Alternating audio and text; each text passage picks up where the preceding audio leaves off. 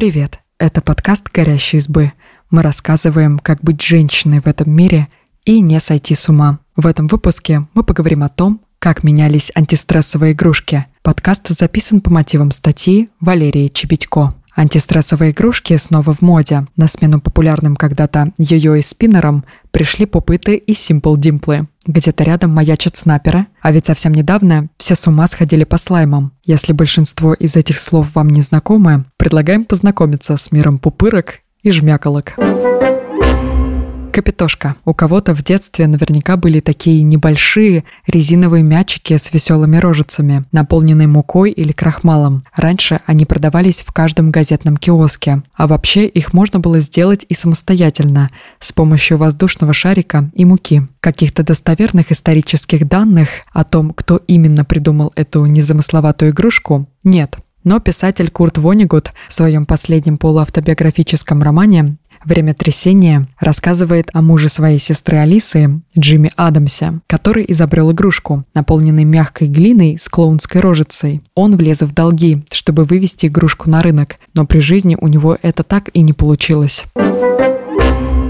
Йо-йо. Помните, были такие катушки с ниткой? Если их правильно раскрутить, можно выполнять различные трюки, используя только ловкость пальцев. Йо-йо относится к категории скилтон. Это такие игрушки, которые требуют специальных навыков, чтобы ими пользоваться. Конкретно йо-йо считается одной из самых древних антистресс-игрушек. Их использовали еще в Древней Греции. В России настоящий йо-йо-бум был в начале 2000-х. В разных городах появлялись фестивали, соревнования и чемпионаты, в которых оценивались навыки владения игрушкой. Среди них были скорость, техничность, амплитудность, сложность, уникальность и стиль. Судя по данным сайта Российской ассоциации Йо-Йо, да, такая есть, последний чемпионат России проводился в 2012 году.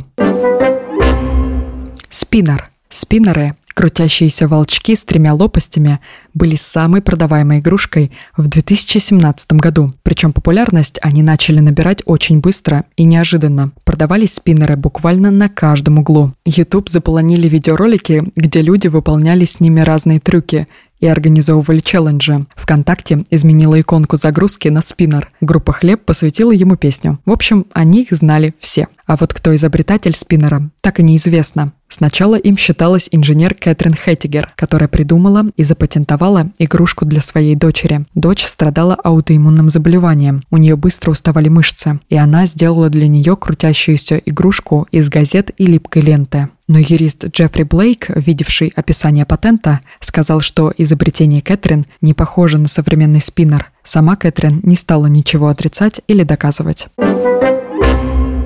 Слайм. На смену спиннерам пришли слаймы. Если вы ходили в школу в нулевых, то вам они известны под именем лизун. Это желеобразный материал, который можно мять, давить, тянуть, кидать, и он будет менять свою вязкость. Игрушку выпустила компания Mattel в 1976 году. Хранилась она в маленькой баночке, но всеобщая популярность к ним пришла в 2017 году. Причем людям нравилось не только самим играть со слаймами, но и залипать на видеоролики, как это делают другие. А еще круче было не покупать слайм, а сделать его самому с помощью клея ПВА, шампуня, загустителя и любых подручных средств в виде шармов, красителей, блесток, воздушных шариков. YouTube, Instagram и TikTok заполонили обучающие видеоролики. А у самих слаймов еще и есть своя классификация, которая зависит от цвета и текстуры. Космический, флаффи, клауд, айсберг и другие. Сквиш. Сквиши — это мягкие антистрессовые игрушки, которые можно мять, а они спустя какое-то время возвращают прежнюю форму. Обычно это очень миленькие игрушки в японском стиле. Пончики, мороженое, фрукты и овощи с забавными мордочками или зверушки. Видео с обзором различных сквишей с разными наполнителями были популярны еще в 2017 году на одной волне со слаймами и снова вернули свою популярность уже в этом.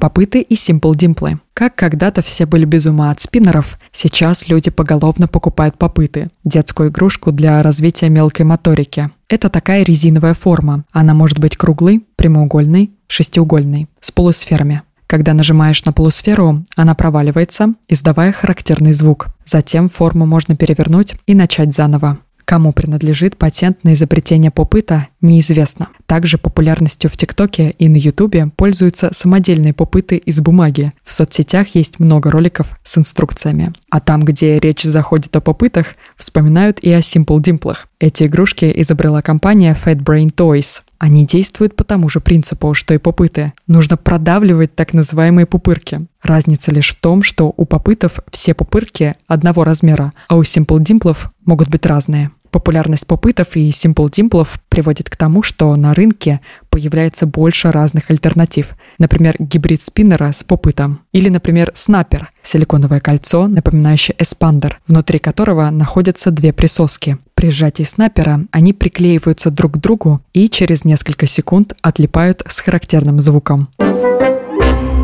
Спасибо, что послушали этот выпуск. Подписывайтесь на наш подкаст и пишите в комментариях, что круче – попыт или Simple Dimple. И делитесь ссылкой с друзьями. Пока.